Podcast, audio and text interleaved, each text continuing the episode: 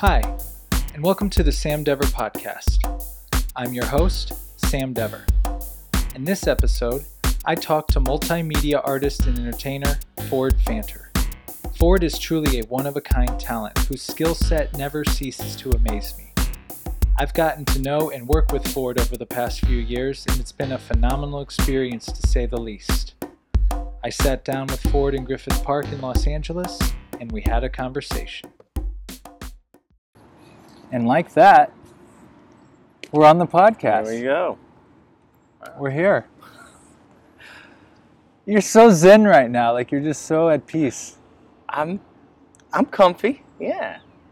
Digging it. I I mean we're in a park right now. This is As soon as I was driving up here, I'm like, yeah, this is where this was supposed to happen. This is where this was supposed to be. mm-hmm.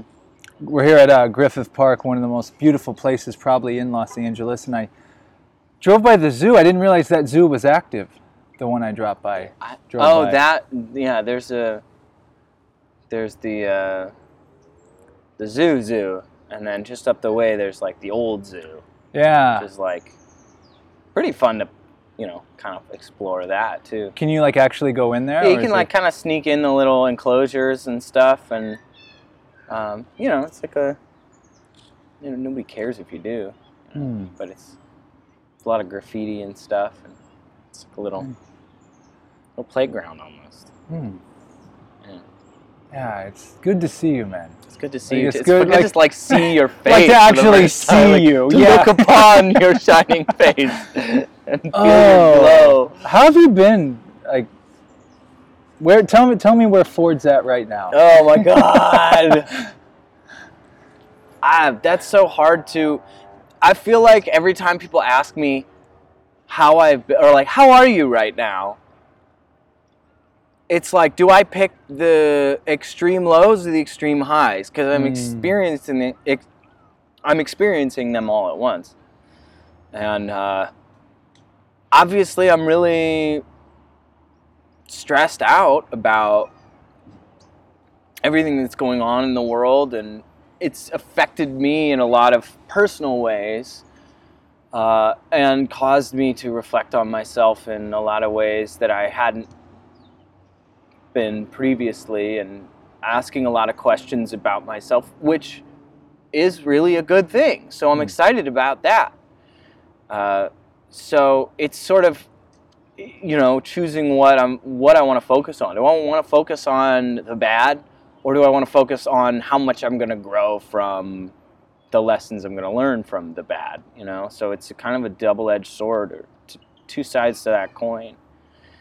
Um, but yeah, it, it's it's hard to go into, or, or it's hard to pinpoint any specific thing that might be tugging at me at any one time. Um, That's interesting what you said. I hadn't thought of it like that. Uh, which answer do you go with? Because I really do feel there are two versions of this. There's the yeah, I oh I've read so many books. I've Mm. worked on myself. I'm pursuing different projects I never thought I would. But then on the other thing, it's like I've questioned everything about my humanity. right. What's my purpose in life? And not that that's bad either, but it's definitely a more I, chaotic, uh, uncomfortable version. Yeah, I mean, there's been moments where I've really been incredibly depressed and looked at Mm. the entire world and existence and felt this sense that, like, all of it is a lie. All of it is uh, some imaginary reality that I have been kind of spoon fed, that all of us have been spoon fed, and it's going to come crashing down very soon. And it, if not now, it's starting to come crashing Mm. down. And I mean, I think that just boils down to comfort. I think it, it, what that does is it expose me to the level of comfort that I've enjoyed most of my life. Because I do meet people, I do know people that are sort of like, yeah, it's, you know, that they've never had a moment of optimistic outlook. It's Mhm. always been maybe not pessimistic, but more realistic. And uh, I think, I mean, it gets you examining your privilege a little bit and looking at like, wow, I really have lived life with rose-colored glasses more than I really, really realized. And while for me, in some ways, it's like, oh my god, I'm really waking up to some stuff. Especially, it's especially jarring, you know, having lived for the last couple years under the illusion that I was waking up you know mm. and then you get to a point and you realize like oh wait the dream within a dream. you're exactly Inception. yeah you know and I think you nailed it, man. Like r- the rose-colored glasses. Like I, I, a lot of us, I don't think maybe we realized it, but it's a difference of like saying you realize it than actually realizing it. Like, oh my gosh, I've had it so good, yeah so privileged, and so didn't have to worry about so many things. one of the, the one of the things that has been bouncing around my head the most lately i think we discussed this the last time we spoke Uh-huh. uh, the I believe that you can believe that you believe something. That's been really tripping me out lately um, because I think a lot of us, a lot of people operate under the assumption that like these are my values, this is what I believe, but uh, I wonder how often we really question like, do I really believe this, or do I just believe that I believe it? Do I believe that this is my belief and uh, how much do I like? I think there's a lot of things happening culturally. Uh, I think when you look at the idea of performative activism, which is very rampant right now, Mhm. uh, and I think myself included, like a lot of us have taken part in that because we, I, and you know, I'm still trying to make sense of it all. I'm still trying to understand it, and uh, but I know for me personally, I've been I've been looking at the idea of you know maybe I believe that I care about my fellow man more than I really do. And I wonder how dangerous is it for us to crusade under this false pretense about ourselves.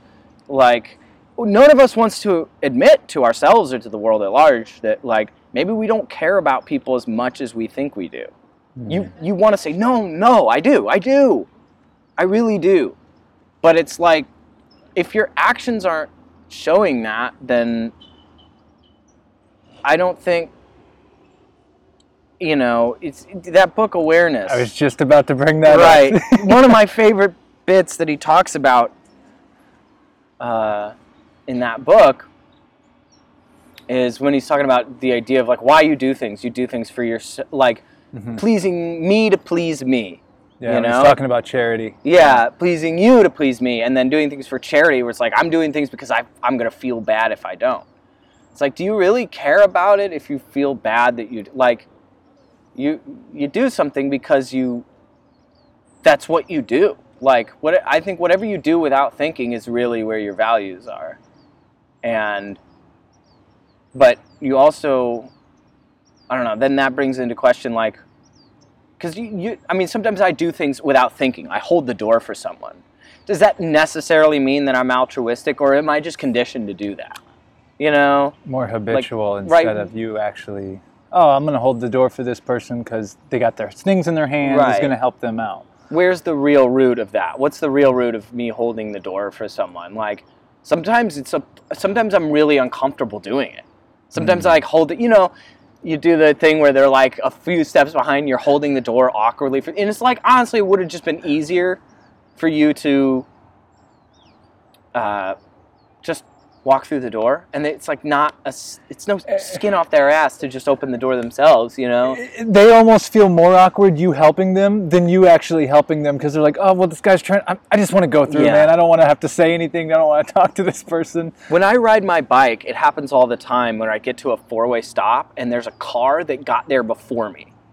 And of course, I'm thinking, you're just gonna go. But they wave me through. And by that time, I've stopped. I've like come to a stop, I've put my foot down on the ground, and they've waved me through. So now, if it's one person, if it's everyone at the four way stop, now they have to wait for me to go, like huh, and i'm like it you know now i'm uncomfortable because i'm making everybody wait even longer because i got to get my foot back on the pedal get my momentum going it's like all you have to do is hit the gas and go and you have the right of way anyway like stop acting like because i'm on a bicycle i need like the politeness of like just go. Like don't worry about me. Like i i'm biking because i'm choosing to. Like I, I don't need that, you know, and it's it's the the idea of like we don't want charity. We don't want people to to have this idea that they oh, you know, it's like I think sometimes and then this is a another one of those things where I don't know. Sometimes I think if we really need help, we're going to ask for it. But then again, I think we're also conditioned to not ask for help. We're conditioned to feel that asking for help is a sign of weakness and that it's especially men. Um, that that's a conditioning of masculinity and, and, and you know the patriarchal structures that just kind of exist. You began to touch on something interesting there. Um, which, by the way, ten minutes into this thing, this is this is everything I, I could have wanted. Uh, you talk about the concept of asking for help, and that's something I know I definitely struggle with, with the pride, with the ego. Mm-hmm. Like you said, maybe something with your masculinity. Oh, well, man, I don't, I don't need help yeah. on that. But I'm finding the more I can surrender, and you know, attacking these things more proactively, the better it is, and the quicker you get over it, and the more it doesn't even become a thing. Yeah, you know, it's I don't know where I am with that. I think I'm a lot more resistant to help than I would like to be. But I, I think, well, there's the part of me that, like, knows logically that asking for help is a good thing. Um, but there's also that part of me that is still just kind of steeped in that conditioning. And I think it just, I think that's just uh, the overarching subject of vulnerability um, I think, like, you know, to go back to what we were just talking about, like, I think everybody struggles with vulnerability, uh, but I think it's particularly a, a, a struggle among men, uh, among, you know, uh, especially, you know, like heterosexual, cisgender males, uh, you know, that ability or that willingness to to be vulnerable. I mean, like I could just think of times, even just in the last year, where like I chose to be vulnerable, and I felt so much worse. Like it so, and I I, and it wasn't even it wasn't necessarily like the person I was relating to or, or communicating with confirmed my fears. Uh, extremely or, or, or deliberately or anything, but I still perceived that I, it was having the effect that I'm afraid of. That this person was viewing me as pitiful and pathetic. And I felt weak and I felt like it was pushing them away from me. And it, that increased a, a level of desperation in me. And I mean, I think that's where the the real struggle is. That like you have to be okay with yourself, and I mean, that's where I'm really trying to get is the the de- the complete dependence on myself and my okayness with myself, my my my okayness with just being mm-hmm. alone with myself, and just knowing that like, because it's it are so much. If if I'm healed. Uh, at least some of the way, I'm still going to suffer in the sense that like every if everyone else around me isn't healed, I'm still at the mercy of their toxic understanding of uh, guess communication or whatever. Mm. But like I mean if I'm fully healed, then it doesn't matter to me whether or not they are or they aren't. Like obviously I want them to be, but I guess the ideal in my mind is, is, is if I heal, then it doesn't matter what anyone else does because I'm okay with me. I'm okay with being alone. I'm okay if everyone else around me can't understand what I'm what I'm experiencing and decides to leave me behind. But you know, obviously that I don't know if that I don't know when that happens or if that happens or how much work that takes. I'm definitely not there yet. So I'm I feel far enough along to where I can uh, recognize moments where it would be a, a, a challenge to grow to, to practice being vulnerable, but it still hurts to do. It still is scary to do, and I still don't fully trust it. I don't trust that process all the way because I'm just not fully healed. Yeah, you made me. I was actually driving over here thinking about the concept of, and it's kind of what you were saying earlier how we say things, but we don't really maybe mean them or feel them. But the concept of, man, I really don't care what anyone thinks about me anymore. Or uh, I was doing a video in the last video series I was shooting with myself. I, I did a concept of, man, to like truly be yourself. And how many situations am I in where people are getting 80% of me? 90% of me, mm. but they're not getting, oh, this is me, like totally vulnerable and not caring what you think of me. And it's very freeing, but it's something that I feel like I'm still not there yet either. Like I've seen people that are. I've seen people that are unapologetically, at least maybe my perception. Yeah. Um, it, it, when I I, I don't know. People like it, I'm at a point where it scares me. Like people who are really themselves are scary to people who aren't. Mm. You know, that's it's it's scary because you have this sort of uh, it reminds me of that episode of The Office where the character Kelly, who's like her character is typically very manipulative and, and loves drama and all that. She's like, who says exactly what they're thinking and feeling? Like, what kind of game is that?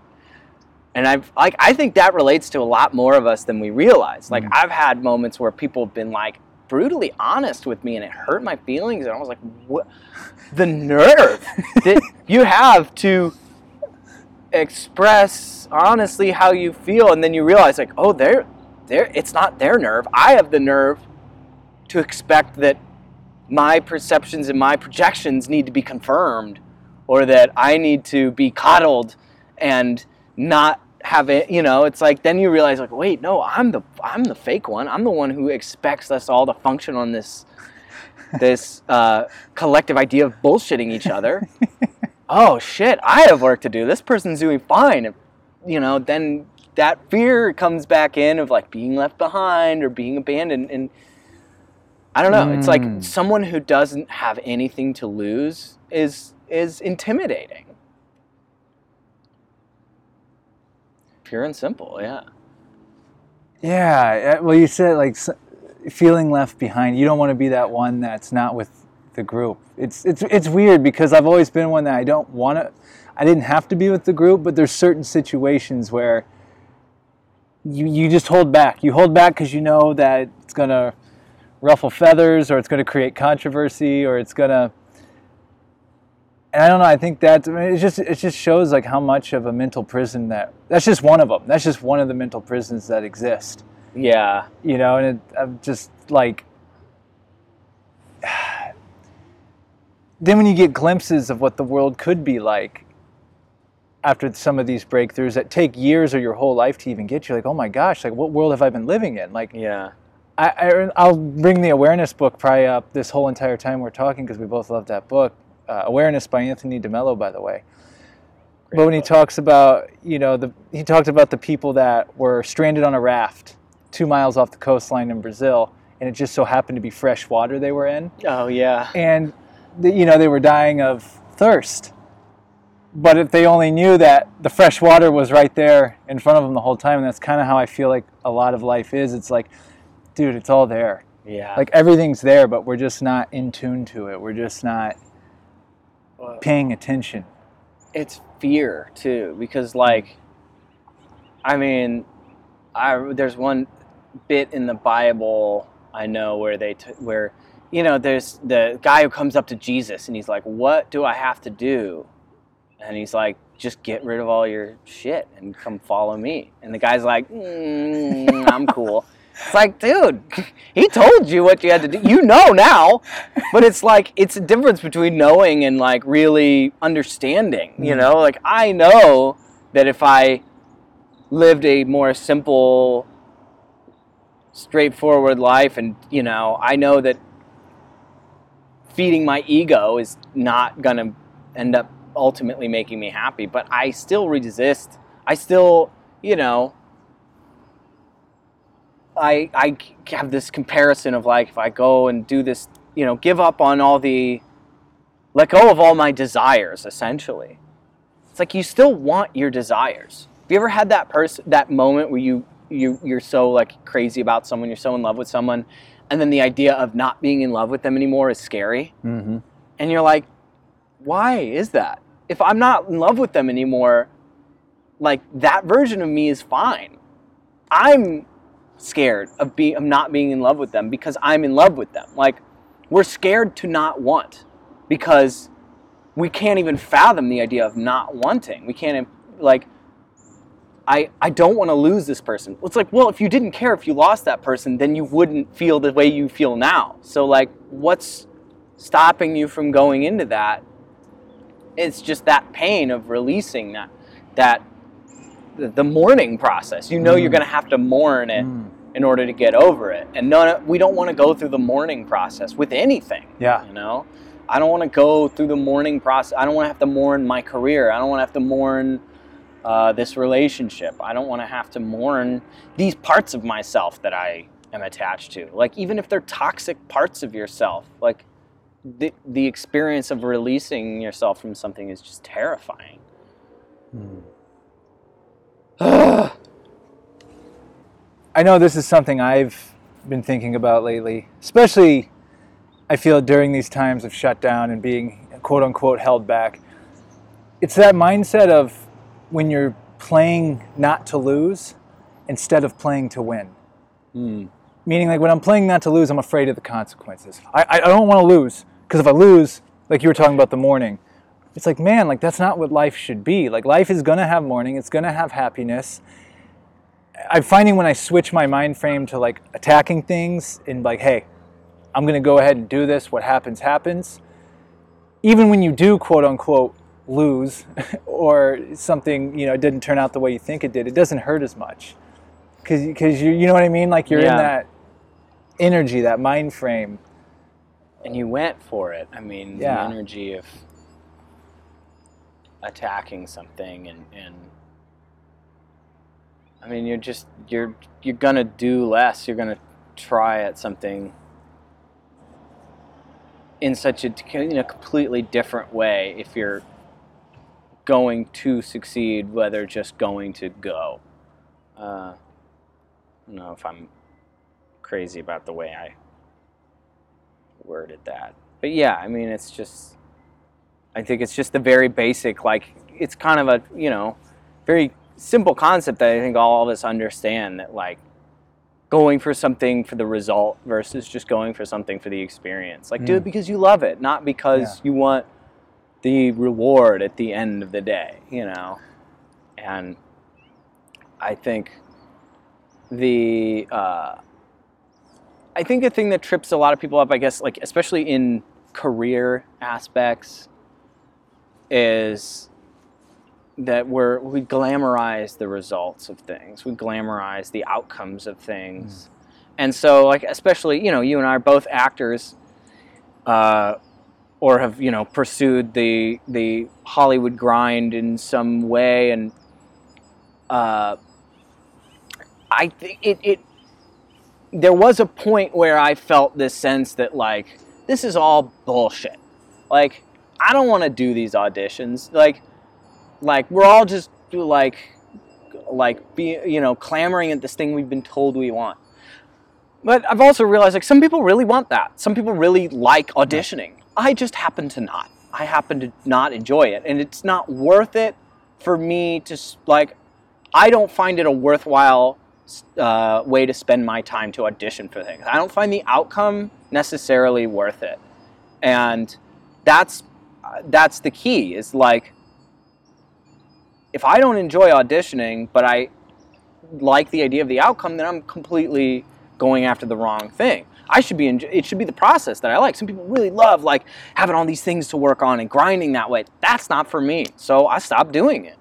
Um, and I mourned that. Like, I definitely still kind of mourn that and, and get that fear that, like, oh, I'm shooting myself in the foot. And sometimes I talk to other actors and, like, are you auditioning for anything? And I'm like, nope, haven't you, done it. No, really. You have representation. Yeah, yeah. And they look at you kind of like, oh, so you don't really know what you're doing, or like I think it comes as a, a surprise because I mean I I assume that I come across to people that you know know a little bit about me that I work really hard and then I'm constantly Right. going after auditions and I'm not, you know, and I But you're it- doing your own thing. yeah, but it comes as a surprise to people, I think, because they're like, well, wait, but why? You know? And part of me wants to shake them and be like, you don't need to do it. You don't like it. But some of them do. And I've had to realize, like, let people do what they want. And if, you know, some people I think feel the same way that I do. They think they hate doing auditions, but they, they want that outcome. And, you know, they'll figure it out when they figure it out, if they ever do. Um, I think I think most people do. I think I don't know how that comes about. You know, some people like to just throw in the towel, but like that we've been kind of conditioned to believe that there's only one way to do anything. Yes. But I think too, when you talk about to a lot of people, a lot of them say there's no one right way. So I think a lot of us do know at the end of the day that you you have options. I think there's just that fear of not doing things the way you're told to do things. Yeah, man. You. Rem- I mean, off what you just said reminds me of so many of our conversations about you know the the acting industry or just Los Angeles in general. Like you had said to me a few months back, you know, it feels like in Hollywood everyone's trying to climb this mountain Mm-hmm. to get to the top, and I think you phrased it like, well, maybe I don't want to get to that part of the mountain. Maybe I like it over here. Yeah. you're going. And that's one part for me, like I love about Los Angeles. I realize like just because you're out in LA doesn't mean you have to do the cookie cutter thing. Yeah. Like it's a huge city, beautiful city, lots of variety, lots of different artists are doing so many different things, and that's one thing like I respect about you is you do do your own thing. You know, you do film your own content. You do put on your own shows, and I feel that you'll have way more success by doing that than trying to do what everyone else is doing in this box Yeah. over here. You know what I mean? The I mean, I just don't yeah, it I think there's just some scenarios that make sense for certain people and some that don't. I don't I don't feel that uh that the traditional Hollywood route really makes sense to me. I mean, what is the traditional? I mean, it's just like I never got satisfaction out of auditioning because I felt like it was people who don't know me at all, who don't know what my skill sets are, that uh, I it just I I feel a lot of times that I've been sold short, or that like I was like, if this person really knew what I was capable of, they wouldn't be asking me to do this. They'd be asking me to do this, but they don't know that, and they're not. You know, they're getting the stuff that's all inside the box, and I feel that I have a lot of skill sets that aren't that don't fit into that, and it's you know, people are like, well, you know, to get the good roles, you have to go through these lower rung things and all that. And I mean, I guess that's true, but like when I look at all the breakdowns that I'm getting in my email, I, I'm like, I, I wouldn't cast me in this. I wouldn't cast me in this. I wouldn't cast me in this. Like, and maybe that's me overthinking, but at the same time, I'm just like, if, like, no one's gonna. I there was this great Harry Nilsson documentary, and he this quote that always resonated with me from it. He goes, "I always thought people would spot in me the talent that I knew I had," Hmm. and I I resonate with that because for a while I just thought like it it would be obvious like oh you could probably do all these things you know that I knew I could do and I kind of take it for granted that like you have to show people and so for me it just makes sense to make my own stuff because otherwise those things that I want to do are just never gonna no one's gonna just assume you can do I remember auditioning for something several years ago was when I was back in St. Louis and the director was working with the person who wrote it who was also producing it and we auditioned me for one role and she liked it and then we auditioned me for another role and she liked it and then eventually she was like oh maybe you could play both and i was like oh yeah i could and then i remember floating the idea it was a little bit like you know, I was, I was, I was trying something. I was grasping at something. I was like, what if I played all these characters? There's like all these door-to-door characters that come, these salesmen that come to the door. It's like, what if I just played them all? She's like, oh, I'll ask the writer. And the, the writer came back with the comment, who does Ford think he is? Eddie Murphy? I was just about to say Eddie Murphy. and in my mind, I was like, how do you know I'm not? Until you give me the shot. Like, I personally feel like, I mean, I, I do have that skill, I, I believe. Uh, and it's like, I'm sure people said that to Eddie Murphy. You know, like who do who do you think you are? I'm like, who do you think I am? Who do you think I'm not? Like you don't know me. You don't have any idea. The amount of times I've had people say, like, whoa, you can do this, or? Whoa, you know, like I, you know, I've surprised people a lot of the times, and if I just let everybody's immediate perceptions of me define who I am or what I'm capable of, I wouldn't do half of the shit that I'm doing. Mm. Um, and it's just it's frustrating how like we don't believe in each other. We don't.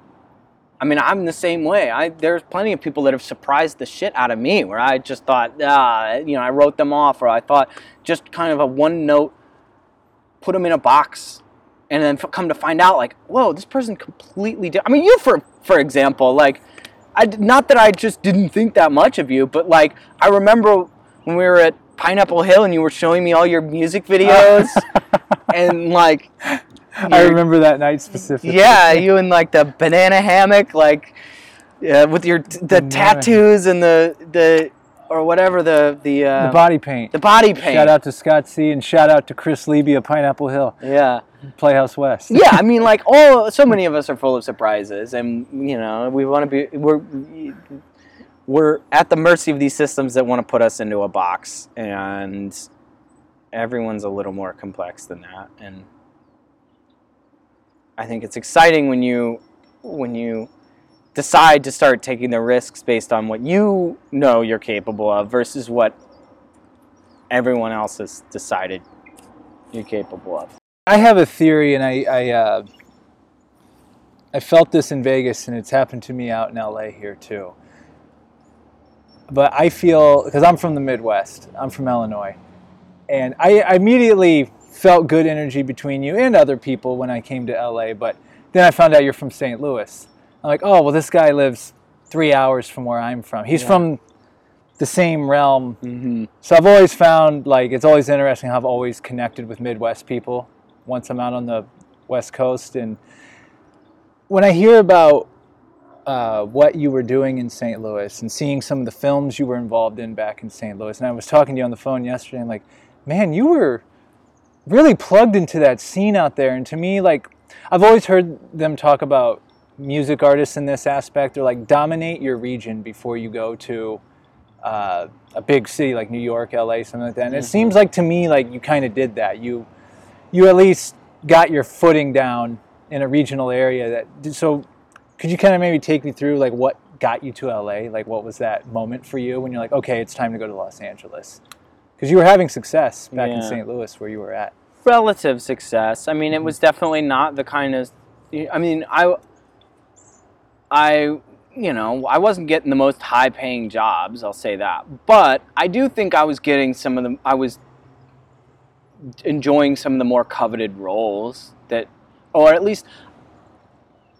I was having fun. I was having a lot of fun. I got the opportunity to have a lot of fun because people let me do things that I wanted to do. Like I, I was very adamant about you know making choices uh, and i you know i worked with a lot of people that i knew from film school that you know I, I they were friends of mine so they were willing to let me make some creative choices in projects that they put me in i, I was really adamant about displaying what i was interested in doing and wanted to do and so uh, people let me do that and and since i knew a lot of people that were good at what they were doing, cinematographers and directors and you know people who were who were really doing interesting stuff. I, I was able to capitalize on those opportunities and, and do interesting stuff, and then that just kind of builds a reputation as someone who does interesting things. Mm. You know, I wasn't I I never got commercial auditions, and even the ones I did get, I didn't ever book because that just wasn't my you know mid in the Midwest especially the kind of commercial work is a very specific look and type but it was that was not stuff I was interested in other than like the paychecks seemed really nice mm-hmm. you know so I know I knew people who were on a certain legitimate scale doing a lot better than I was but I was I think doing uh, doing stuff that I liked more than any of that stuff. Like I was I was doing the stuff that I really liked, but but at, at a certain point you hit a ceiling and there's just you, you have to go to greener pastures. And I had always had the the inkling to move out of St. Louis because I just knew it didn't have enough there to uh, to satisfy me. You know, I debated other places: New York, Vancouver, even Nashville, some you know other markets, but I just I think I knew LA was where I wanted to end up, and partially just because you know you just hear about LA, mm-hmm. you hear about the opportunities, and I had most of my friends had come out here, and um, it took me a while. I wanted to move so much sooner, but you know it, it, was hard to save up enough money. I had car troubles constantly. I, I you know, I the, all the time I spent doing little weekend shoots, and you know I never really got, I never settled into a another type of career. I just kind of did odd jobs and you know, always struggled to really make a lot of money. I've never really made a lot of money. I had one acting gig that was the most I'd ever really been paid, and that honestly wasn't that much. It was like a corporate acting gig, you know, doing school assemblies for kids and stuff, and it, it paid enough to help me build enough of a savings to move out here. Um, but uh, I think you know, I whether or not I had like the best paying jobs in St. Louis, I definitely had a reputation that I was pleased with, that I felt reflected what I wanted. I didn't feel this sense that like I I know cuz I met a lot of people who were doing corporate video and little commercials and they felt, you know, there was a sense like I want to do more of that stuff that you do. I want to do more of that kind of thing. And I think the grass is always green. I was always like, you're getting paid more. Like, mm. but I, it's just not satisfying, you know? We talk to people who are getting paid, and it's like, yeah, getting paid's one thing. I'm not doing what I love. And to a certain extent, I was doing what I love, but I also think there was a, an aspect of it that was unfulfilling too. And I think in recent years, I've just discovered why. Because, like, I still had stories that I wanted to tell and wasn't doing that necessarily. And it was only in the past couple years when I really started getting in touch with the artist inside me more and realizing like this person's been chained up.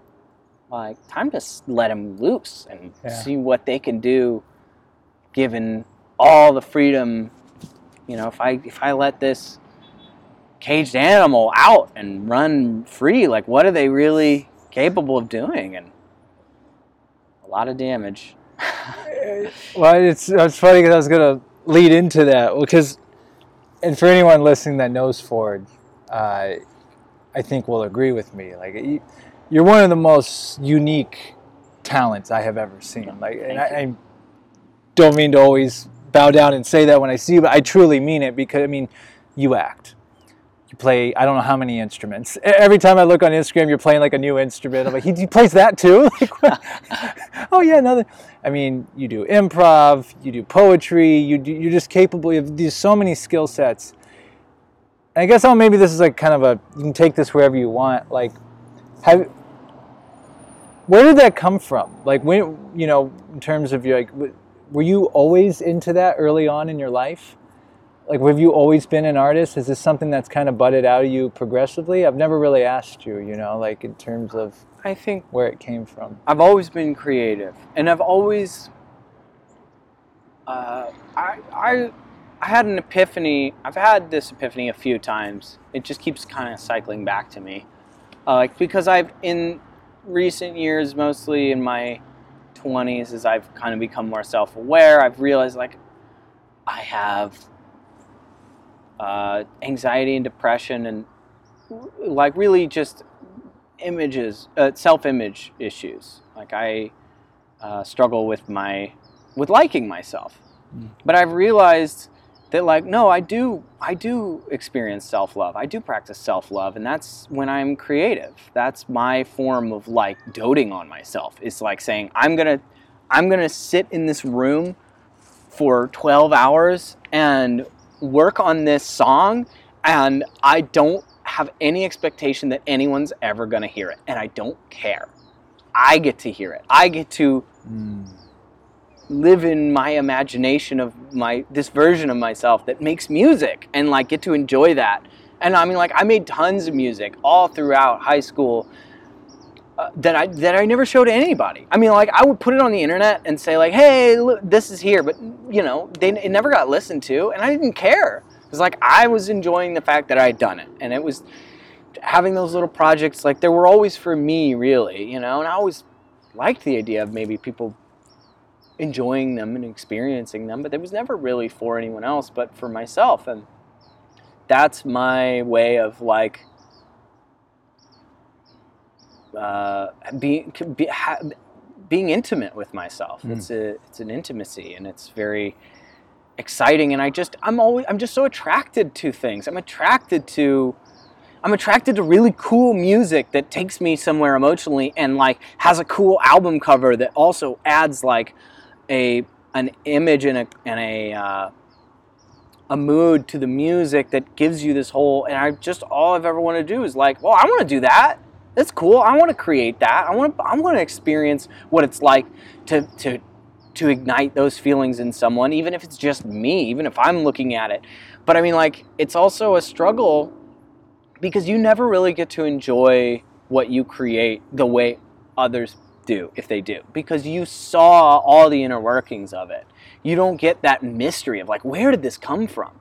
Like i've always joked to myself that i would love to like make something really great and then hit myself over the head and forget that i even did it and then show it to ah. myself and be like this is and be like whoa this is awesome and then be like so myself be like you made this and i'd be like how? Really? Whoa this is so you know to have that mystery about it i've always been so captivated by people who make these and you're just like where did this come from you know so i've always aspired to that with with uh like voices and stuff really it was just like I just like mimicking things. I just see things that I like, and I'm like, I want to do that. That's so interesting to me. How, how would one go about doing that? Let me see if I can figure it out. It's a puzzle. It's a it's experimenting. It's science. It's like it's so interesting that we separate like art and science. My sister, my twin sister, is a is a biologist. She's brilliant, but like she's not just like a scientist. So she's an artist. She does she gets to be so creative in that. And like I feel like a scientist when I'm like, you know, experimenting with like tools if I'm making music and I'm experimenting with like well, I hypothesize that if I do this, if I run this through this type of filter and do this and maybe manipulate, oh, maybe I can, you know, it's like exp- you're experimenting. You're a scientist, and You are a scientist. Now that you described that's you you are an artistic scientist. I mean, that's what art, I think, is and science is. Like, they're married to each other. They are really an exploration of something, an experiment. It's, it's all comes from curiosity.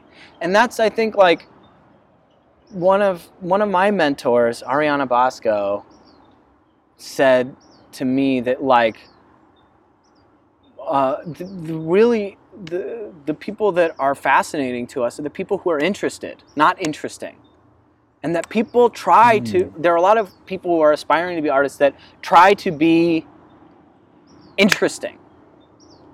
Instead of just being interested in something just taking what they're interested in and we love to watch someone who loves what they're doing i mean a lot of people love to hear someone talk who just has expertise you know Yeah. you don't you love just hearing someone who knows something so in and out that Just- passion's contagious. yeah, yeah. just talking about it and you're just like this is so fun we we we want that we want to see someone be like i'm so interested in this that i had to explore it and now i want to just show you what i've explored it's like whoa versus someone who's like let me show you how interesting because then they're all they're focused on is like stroking their ego And I think, you know, I do it to an extent too. Like I'm not free of that. I have moments where I'm down, and but those are the moments where I'm experimenting too, and I fail, or like I I learn like oh, people don't want to see you stroking your own ego in front of them. They, people don't want you to try and impress them. They just it's a connection. You want to just share something that you're interested in. And uh, I was always interested in, in you know, in everything that was, I don't know, artistic, if you will, or like gra- I love graphic design. I love fonts. I love uh, illustrations. I love what you've been doing lately with Brianna with Yeah. the videos and the films. They're they're amazing. And anyone who hasn't seen them yet, they can check them all on your Instagram. Check them on my Instagram Yeah. at Ford Fanter. Check out at Brianna to the Lee. To, Yeah. Um, she's. I I have struggled to collaborate with people. I'm Mhm. very self-contained. I'm very controlling, and I have I have uh, a very specific vision for things, and so I struggle. I think sometimes to trust other people with my vision. I think that's something I'm working on. But I've definitely found with Brianna, I don't have that issue. She Mhm. is, I think, probably one of my favorite collaborators that I've ever worked with. Like, we just have so much fun. And I think that's part of the. That's the essence of what we were talking about earlier. Like it's in, it's just fun. I mean, yes, interesting, but you're just interested in things that are fun, you know. And that's when whenever we get together and make funny videos, it's just it's just us being like kids, just having fun, goofing off. and uh, I don't know, like we'll we'll be at the beach sometime, or just like you know, hanging out, and we'll make each other laugh like it's a stand-up routine. Like she'll tell me stories, and I feel like I'm watching like my favorite stand-up comedian. Just like that's a rare thing, and and so it's been so much fun to to finally really just explore what what our our similar interest in comedy and and just uh, storytelling and play and uh, it's so much fun. Oh, and it probably, I mean, probably, it's probably one of the reasons why I started doing this. Is this podcast is something I've been wanting to do for a while, and it's just like again, there's no expectation, there's no. It just feels good to be doing something you enjoy, and I'm sure for you two, being so used to being on stage all the time, which you guys were brilliant up there when that was all going on, but like to give you that outlet, to mm-hmm. kind of let out some of that energy and some of that, you Yeah. know, passion. And we had been wanting to do sketches for a long time. And, and i think part of what helped us actually start accomplishing that was that when we were uh, my, for one it was just my computer is su- was super old for a long time. And like i kept saying like i could edit it. I could edit these but i, I can't really because my computer doesn't work. And i just didn't I, so i just sort of put that out of my Mhm. mind. And so we would always like be like it was never really easy to get that done. Yeah. You know, uh, it would have been a chore. We would have to outsource it to someone who maybe just didn't have the motivation or the interest. She paid somebody one time to edit one of our one of the sketches we'd shot a long time ago, and I honestly, like looking back, I was like, I can't believe that this guy like charges money. Like I'm a, I'm way better as an editor than this guy, and I've I mean, that just goes back to like why I'm very controlling. Is uh, Mm. like I, I've gotten I, I a, a relative amount of confidence in, in my ability to, to make something that I think is gonna look good and sound good, or, or just is gonna have the effect that I think it needs to have. And I think when we got together and made our first video, and all my film school shit kicked in. Really, I mean, it's just having spent 10 years working in movies and watching uh, my cinematographer friends and editor friends like do their thing and and learning that uh, when when we really sat down and and made our first video, we didn't half-ass it. I really got to play in that sense. The, Mm. the filmmaker in me became alive again, and I think stripping away all that dead weight of having to like outsource it to someone else. I was like, it's just us two. We can make it as good as we want it to be, and and it can, we can do. I mean, we make those videos in one day. You know, from Yeah. concept to export. Those it usually takes one day. Maybe it maybe I take a couple of extra days to tweak some music Mhm. cues or you know fine tune a few things, but you know they're super easy to do and. When I think, at least from my perspective, like all your guys' training and improv and all the things you've done on stage and stuff, there's so many little nuances through it. I'm like, oh my gosh, they put that there. Like the timing of it all. It's so. It's one minute, but it's one. There's not a second wasted. I guess is what I'm trying to say. Like every second, like they did that camera angle there. Oh, they did that effect here. Oh, the little. I don't know, man. They're just really well done, man. So I'm really glad to see you guys finding your path with that, wherever it takes you. You yeah, know, that's that's exciting and it's very. Can't wait to explore it more. We're we're we're enamored with this. Eh, We have no intention of stopping, and we just really only have bigger goals for the future. And and I mean, it's really I really feel like. Uh, I just feel not so much just that there's a goal to be had, but just there's so much to explore. There's so Mm. much. I just feel limitless. I feel like we could do anything we want, We- and we're just gonna keep exploring and experimenting, and um, just because it's it's just so much fun, and uh, I think it it makes me appreciate everything that I've learned, and just like learning in general, the process of learning, and like it kind of amazes me that there was a point when I was in my early 20s where I really just kind of had this expectation. I was like, when's it going to happen? yeah, no, I know the You know, same when feeling. is the when am I finally going to get my it's like We're gonna make it. whoa buddy, you haven't earned it. You haven't done shit like this idea that we should be good right away. Mhm. It's like where did any of us get that idea that like I mean, it just feels good. It feels good to be 30 and to do things and to know why I'm doing them Yes. and to be able to execute tools and know that like wow i learned this Yeah. i didn't used to know this but now i understand it now i understand why i'm using these camera angles now i understand why i'm using certain vocabulary now i understand like what you know it i was just telling a friend this last night uh, the idea of like when we were in film school all of our teachers were just like just all, all you want to do is tell a story. Just just try to tell the story.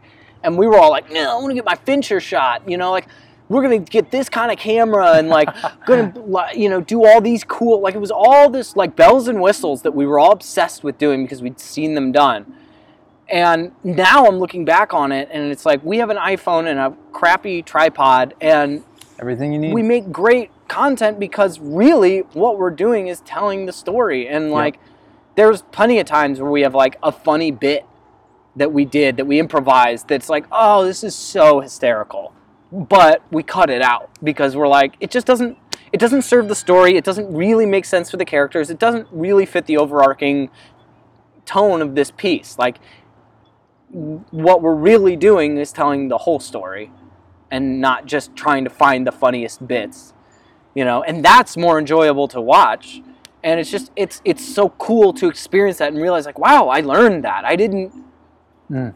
you know I, I didn't know i didn't just know that from the beginning. And it, it really makes you feel like the last 10 years weren't a waste they all were pouring into something Yes. and and it's such a pleasure to use skills to like have earned the skills and then be able to use them and be confident in them and just be like oh i'm good at this and i enjoy myself yeah. in being able to do things i'm good at self-love It's- oh No, I love that man because I feel the same way. Like a lot, like it, it got to a point with me, or it gets to a point where you realize if a lot of it's just are you willing to do the work? You have certain skill sets, but then it's like, well, if I really want to make this happen, I can do it. I can make it happen. Are you willing to put in the work? Mhm. That's really what a lot of it is, and not like what you said earlier. I really liked and remind me of what David Lee Roth of Van Halen said on Joe Rogan's podcast. He said the reason why we got so good is because we loved the rehearsal. They didn't care about the fans. They didn't care about what may come of it. They practiced all the time, and they love. He goes, "You got to love playing in the garage just as much as you love playing in the arena." Mm, you know and he said that's how they got good they didn't even seek out record labels they found them because they, were, they were constantly playing in front of people too like they loved to play so it's kind of like i, I too uh, and i've talked to other artists about this like back in my mid 20s even probably my late 20s i always thought like i'm just going to do this one thing and this one thing's going to put me in this position and then i'm going to be there. And i'm going to make it and i realize that that's all bullshit. It's not that's not how it works. Uh, but you got to love doing it. And when you love doing it you're not you're just going to love doing it. Like oh i need to do this to exist. Mhm. i need to do this as my artistic contri- contribution to things. Um, so yeah man that's beautiful that you guys are able to package your skills like that and you're working on a poetry book too Is yeah, that- that's been a lot of fun. I mean, I Yeah. spent so many nights in this last week just like sitting in front of my computer Mhm. and just like shaping this book that I'm working on. And it's all these poems that I've written over the past like two or so years and kind of shaping all these different scattered thoughts that were all written during different points in the year and just shaping them into uh, their own story, you know? And I mean, that I, I love it. I just have so much fun just sitting there and doing that work all by Mm. myself, you know, making this book that, like, at the end of the day, I don't have expectations of anyone really buying it. Like, I don't, I know some people have expressed interest, you know, but like, if no one does, I will feel so satisfied being able to hold that, you know, carbon copy in my hand yeah and, and and feel it and flip through it and read it and just be like, this is for me. I, I- this is, you know, I did this thing. It's just it's just that process is just I just am constantly enjoying just like having something to work on and. That's the thing. Is like if you enjoy it, you know, you've heard it a million times. If you enjoy it, it's not work. You know, I mean, it is work. It takes effort. It wears me down. I get tired by the end of the day, but I'm satisfied. Mm-hmm. It's not like when I work at the restaurant I work at and I come home and I'm just grumpy and, Yeah. and like, ugh. Like I've had trouble going to sleep some nights lately because I'm up all night working on my book and I don't want to go to sleep. I'm like having fun.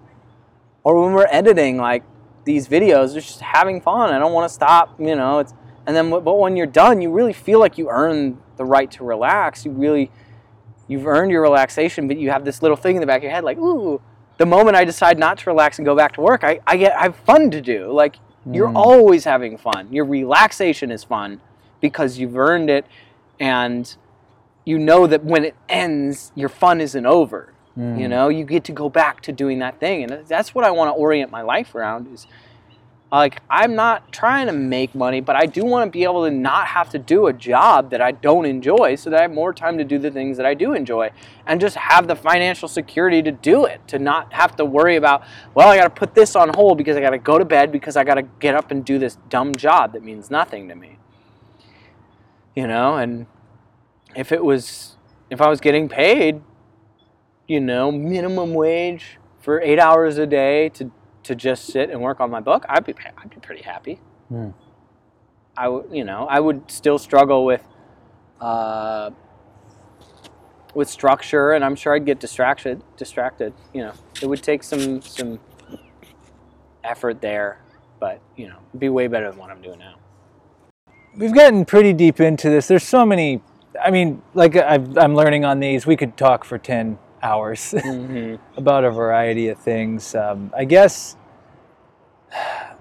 I know the future. I mean, the future's never guaranteed for anybody or anyone or anything. But right now, what do you? Uh, what are your?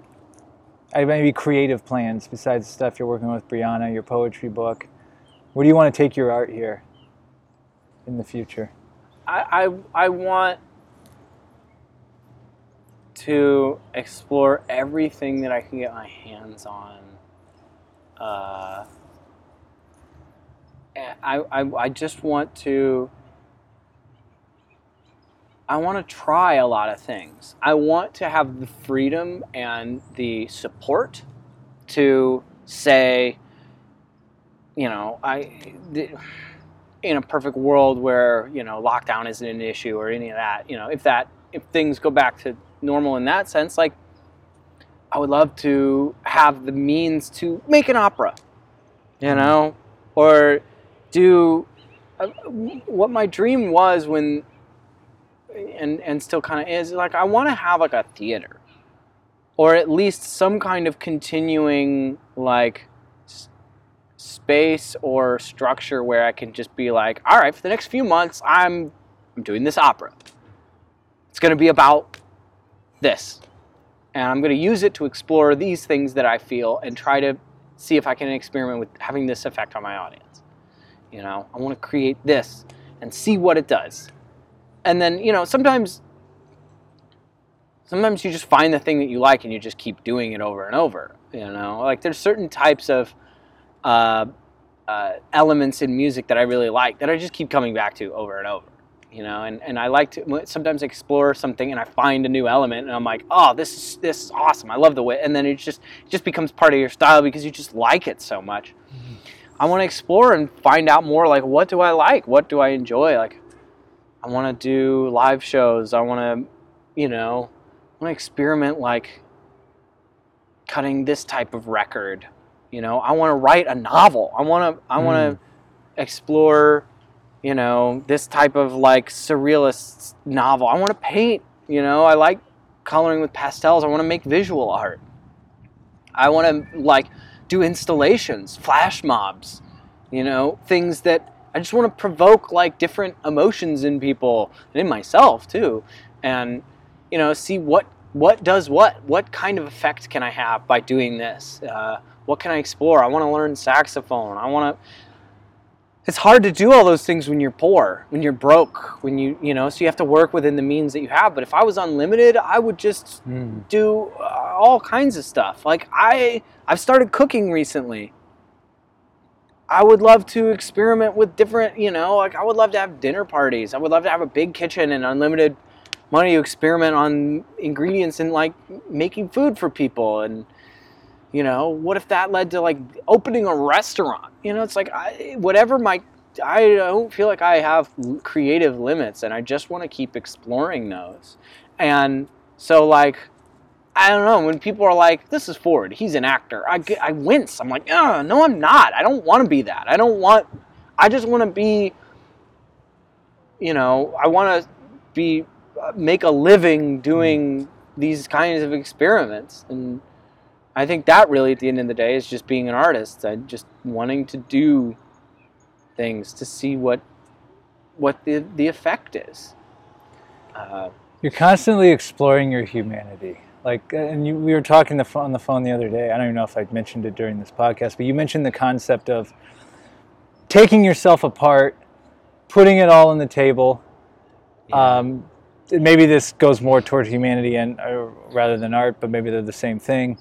Like it seems like you're always trying to find out how you tick, what makes you tick, and I think that's that's part of why we're here. Like that's part of our job is to explore that and to mm-hmm. try different things. And th- I mean, even you talking how you just talk, I'm like, man, I'm thinking like, what are things I just have never tried?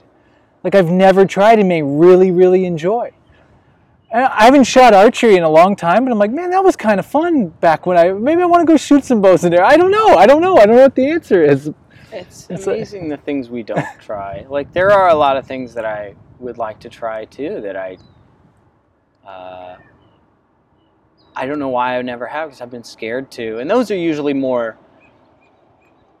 active thing. You know, creativity is something that comes natural, but when it comes to like hiking or exploring or you know trying a different kind of sport or skill set or you know like i'm a lot more timid to try those things and i don't know why like i do want to explore i want to experience the limits of just experience i want to go through things and i deny myself that opportunity a lot more than than I would like to moving forward. Um, and that I think it's I think I, I think a lot of us want to just know ourselves or learn who we are. Or Mm. I think it was you that said, and I have this quote written on my wall, but I'm see, see if I can remember it. It's like the pur- the purpose of life is to create one, Oh. or something like that. It's Yeah, that, that that sounds effect. good. Yeah, that was something you said, and I, I it, written on my wall, and I think it's just the Yeah. idea of like creating what you want out of your life and discovering what you like and doing those things.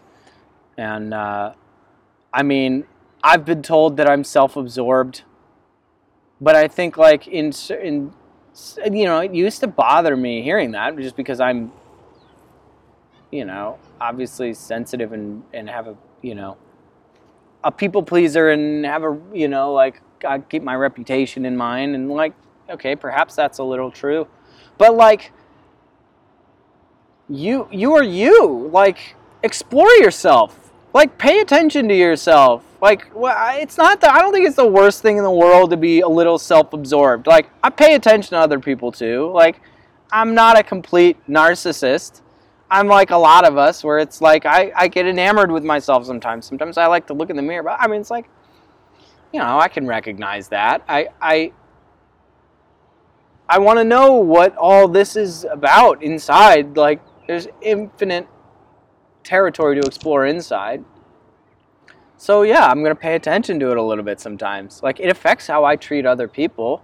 If I don't know myself, then I'm projecting all this stuff onto other people. And then I'm Mm. then I'm expecting to know people, and it's like it's hard enough to know yourself, let alone knowing an, a whole entire other person. That's a whole universe Yeah. that you know so a lot of people don't know themselves either you know like what kind of person what kind of effective person am i, am I going to be whatever you want to say effective is but like what if i don't you know explore what i am and, and try to figure that out I love that you said that because that's something because that was part of the reason, not the whole reason, but I'm like, oh well, social media, it's just all ego, it's this, this, and this, and then I'm like, oh, I got to get out of the ego and I got to get rid of it completely. But then you realize, like, well, part of the human experience is dealing with the ego because you are you, you are Ford Fanter, I am Sam Dever, like in these bodies, those are our names, but it's like as an artist especially you got to have a little bit of it like of knowing yourself and knowing um, your uniqueness if you will. Mm-hmm. um, so i think i think it is okay to have like i used to be totally against it completely but i think there, i think it's a balance. I don't think you can get overtaken by it but i think you got to have a little of it You know? yeah i think it goes back to um, oh shit i sort of lost my train of thought uh, i was going to reference the, the awareness again but i'm trying to remember in in what way um, i mean he does talk a lot about like the idea of, of selfishness well i think it really just comes to like why why you know why am i doing this Hmm. am i just doing this to to because I, it's expected of me and i think that just comes back to like i believe that you can believe that you believe something i think like you know I, anybody could tell me i'm self-absorbed but my question to them is like do you believe that you're not Mm. do you or uh, or you know it's like i think there was a lot of time i was judgmental of people. I was like this person's self-absorbed. They don't care about other people the way i do. Hmm. it's like i believed that i believed. I cared about people. And, and and there was a certain point where i had to really reflect and be like do i really care about other people as much as i profess to myself that i do? Am i really as compassionate as i think i am like maybe I'm just feeding myself this delusion because I'm supposed to, because I feel this pressure to be this way, because I aspire to be, because I try to be. You know, like I'm just trying to do the right thing. I'm trying to do. I, and I've been in fights with people where I'm like, I'm trying to do the right thing, and I almost feel like it's stupid. Like like I'm being stupid. Like it's like you're you're trying against your own self. Hmm. You know, like I I don't want you to be someone that you're not just to please me. Like then you're just lying to me. Now I'm forced to pick this person that I don't even know who it is. Like, and I, I've, I've, that's part of what's that made me feel like my pieces are all on the tables because I'm like really, I'm really trying to get to the bottom in earnest. Like, what do I really believe? You know, I think I don't, I don't want to get too into this subject, but I just think the idea of like abortion. People who say that they're pro-life, people people believe that they don't like abortion because they're pro-life, and I would argue that a lot of them haven't examined: Are you pro-life or are you pro-religion? Are you pro like what is it really? Are you protecting life or are you protecting your God? And I'm not saying one or the other, but I think that's I've seen incongruencies where it's like if you really valued life, there's other aspects of life that you're ignoring that are getting that are suffering and that are being taken and uh, being infringed upon. So you, it it that's a clue to me that like you believe that you're pro-life. You believe that hmm. you believe that you are pro-life but maybe you're not. And I'm not trying to say one or the other, and I'm not trying to really.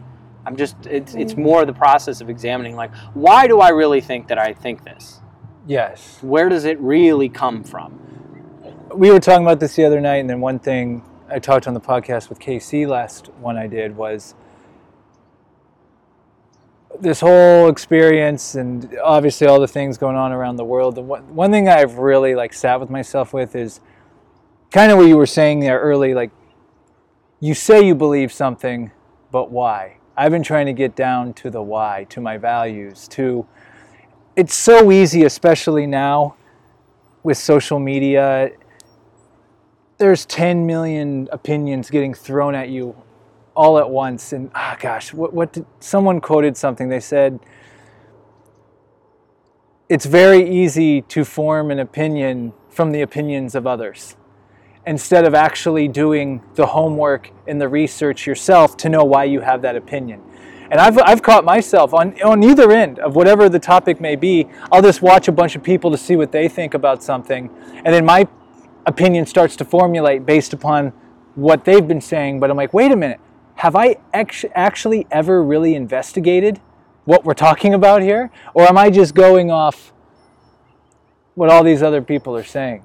you know, I caught myself. Like I, I've, yeah. I've, I still catch myself. It's very easy. It's very easy to have it happen to you. I catch myself doing that too, where I'm like very sure I feel something strongly about something, and then someone I respect says one thing that sounds well thought out and and just very simply like unemotionally motivated, just very like well thought out, and I'm like, oh, and then my mind changes.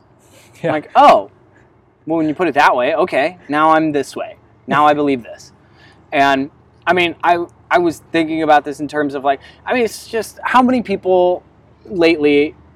There's a specific subset of our population that says this, but it used to be all of us, at least when I was growing up, said this. America's the greatest country on earth. Mm-hmm. Who in America arrived at that conclusion on their own. If you grew up and no one had ever said that to you, would you have said America's the greatest nation on earth? Mm. Like people say that you hear that all the time. And it's like there's not a single person that says that because they I, I don't believe.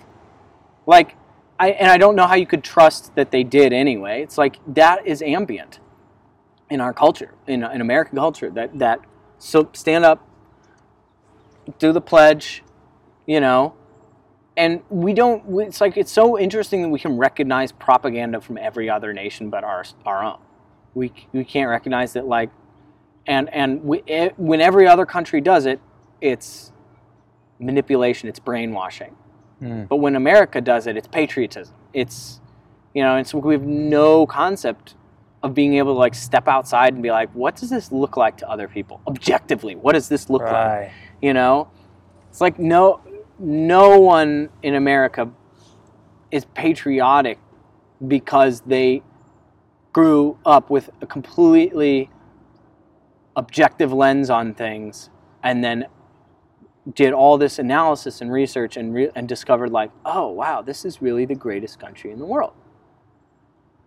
We've just been spoon fed that our entire lives and we don't ever question it. I mean we do question it. A lot of people are questioning it now. Uh, and i'm sure a lot of people were you know. I, I, just from where i grew up it seemed like no one was you know. It, it really was this sort of okay yeah but it's got problems but it's still the greatest country. First of all that's an opinion. There's a there's there's a million reasons why other countries maybe have it up on us for one reason or another and, and you know other benefits that Sweden has and Switzerland and Canada has that we don't. But there's ways in which we're you know uh, you know probably have some legs up uh, over you know uh, Indonesia or you know like and I'm just talking about government structures. I'm not talking about culture uh, or just you know resources or, or whatever. But I mean, it's like we believe you you believe America's the greatest country in the world. Why? Because like maybe you believe it, but like if you removed all that conditioning and then took what you actually believe about things honestly and compared it to what you know about America, would you re- would you say that? Mm. You know what you objectively know about America, and that's what I mean when you when people are like believe they believe something. I believe America is the greatest country in the world. It's like no, you might actually not believe that. You just believe you believe that. But like, you know, I believe that I, I believe that government tyranny is wrong. You believe that you believe that. That you, that that is more you trying to confirm your identity than it is you trying to stand up for your beliefs. You know, mm-hmm. because if you believed it, you would risk your identity for it. You know, and I think that's where you see a lot of issues. Like to bring up the case of, you know, Breonna Taylor. She's a victim of government tyranny, in my opinion, you know. Uh, they, the, the, it's exactly what you hear people talking about. I need my gun. I'm doing an unfair caricature right now. That's, I, you know, that's very biased of me.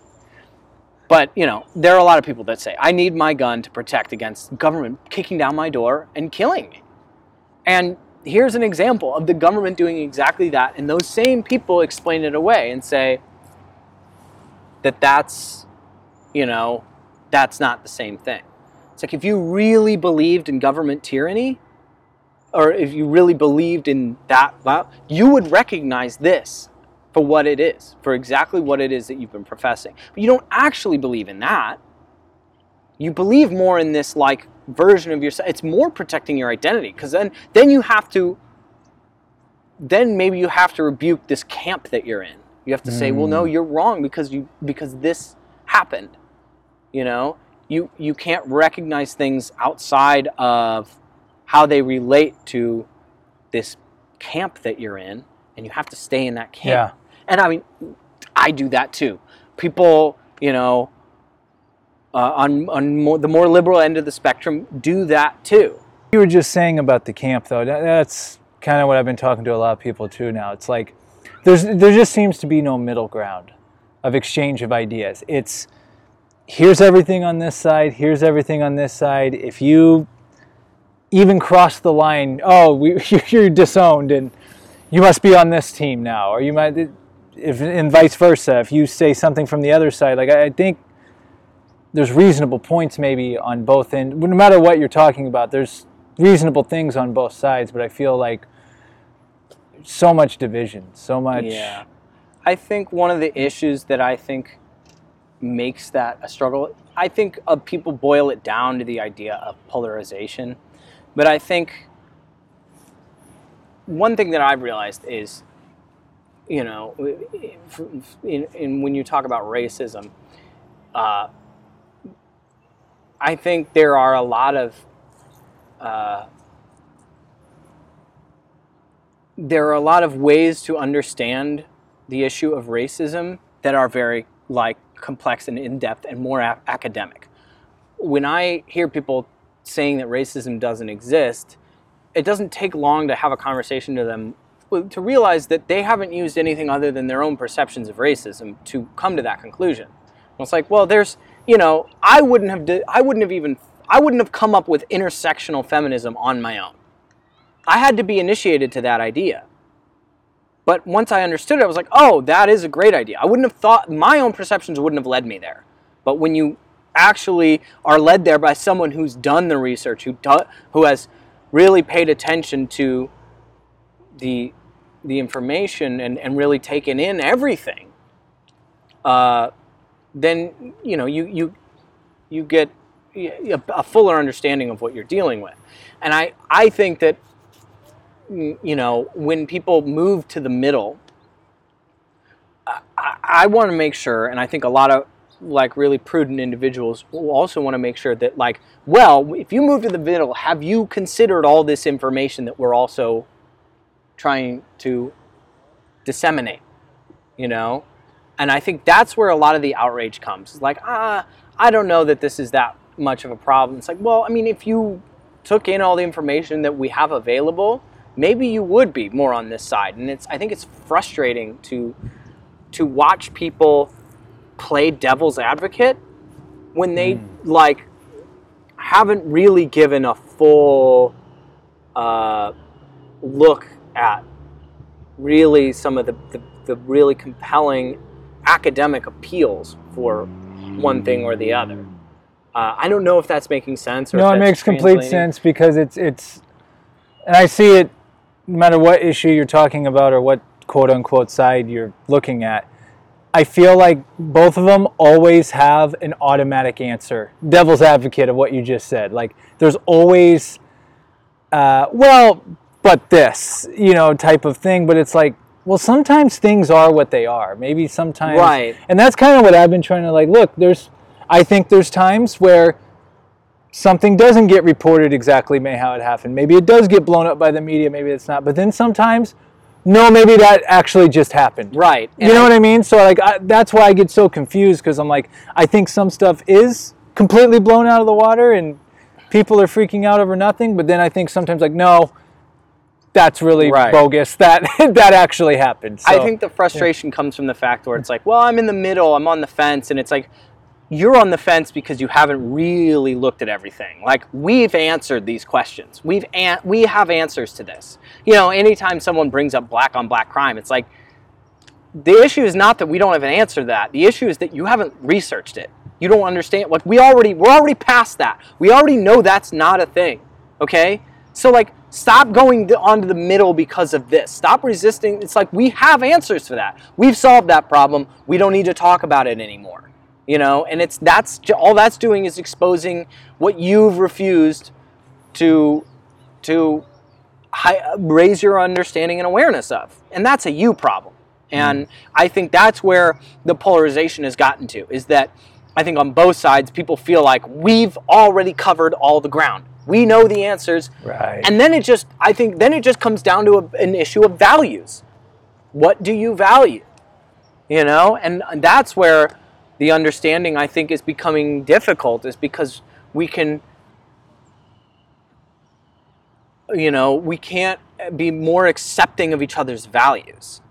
It's because we have the information and, and, it's like there may be information on this side and this and you know we've exhausted all the ideas so everything seems solid as a rock and really what we're disagreeing on is not the information it's our values. It's like what do we uh, find more important and so like you can try and convince someone with information all day long, but the really what you're the reason you're not getting through to them is because you're trying to talk to someone as if they have the same values as they as you and they don't. And we confuse that all the time because we we say all of us try to say life matters. But one of us or some of us or some portion of us doesn't actually realize that we don't value life. We say we do because we believe we do. We believe that we believe we do, but we don't. You know? All lives matter. No, you, you know, and even on the other side, you know, people who say Black Lives Matter, they don't really believe it. Mm. You know, plenty of white people, I think, uh, plenty of us, have said Black Lives Matter because we are we believe that we believe that. But if we really believed it, it's like like a thing we talked about the other day. My friend was called me in the middle of the night. She was like, I, "Help me! I'm being attacked." I'd shoot out of bed. I, I, I would I would be, be because I care about that person. I, you know, whatever the motivation is, whether it's selfish or altruistic, I care about that person. I can't stand the idea of them not being there. That life matters to me. If a stranger called me up and said, I need you to come here and help me, I'm being murdered, I'd be like, I'm not going there. I'm going to get killed too. I'll call the police. I'll do what I can. But if that life, eh, you know, I got to prioritize, you know, I'm not putting myself in danger. I don't even know this person. You know, where are the values? I think it's okay to, you know, before we try to change our values, we got to know what they are. Otherwise, then we're just then we don't know what we're doing. And i think that is where sometimes you have to accept looking like a bad person. And i i do respect people that like say what they feel uh, even if they're going to get potentially lambasted for it. All right man. Well that's that's a lot to sit on. Yeah. A lot to chew on. There's um, a there's a lot we could go on and on for days, I'm sure. Days and hours. Because uh, I mean, I'm just learning things just about what I think just by articulating them, and I'm just making discoveries as we're talking. So it's always, I love to do it. I love to just expand and well, try to work out and solidify and understand where am I at in life right now yeah, man, it's good to have these conversations because this is where I hopefully we'll both walk away from this because already, like as I was changing out a camera battery, I'm like, man, something you just said just really made me think about something in a different way. And I think, I think that's part two. Like, I just want to be able to have healthy conversations, mm-hmm. whether we go into it not seeing it the same way or seeing seeing it the same way, but like actually having these conversations is going to make us maybe think about some things yeah. we haven't thought about. You, and? I come from very similar demographics in mm-hmm. life so it, you know, sometimes it might feel safer to mm. have that kind of communication. You know, it, it definitely gets scarier trying when you try to communicate to people that have come from vastly different realms than you, and it's hard to understand them. And that's, I mean, that's where the real work is. That's where the real challenge is. And I think it's important to, to recognize that, that like, you know, we come from a very similar conditioning, so we're gonna probably find common ground a little more easily. And that does not negate the opportunities that you have with other people that are way more different. You know, it may be harder to find common ground, but that doesn't mean it's not possible. Mm-hmm. And that's what I'm, you know, trying my best to do and to be open minded to. But it's hard sometimes. As we close, I asked this in my last podcast is in terms of the future of humanity or the world, I mean, do you think that's one of the keys? Is to people for people to be open-minded? Uh, uh, that's a lot to go into because I am at a point where I'm wondering if how important the future of humanity even is. You know, that'll be covered in part two part of the two. podcast because I think that'll be about a four-hour conversation. Yeah, I got a lot to say on that subject. Okay, uh, but Okay, well, brother, thank you so much, man. This is a true treat. Yes, to have fun. done this in this spot here mm-hmm. in Griffith Park. Uh, Smells great out here. Feels great. Yeah, man. And uh, where, where where can they find you again? Where can people look you up at? Instagram at Ford Fanter. Uh, you could probably find some of my stuff on YouTube too.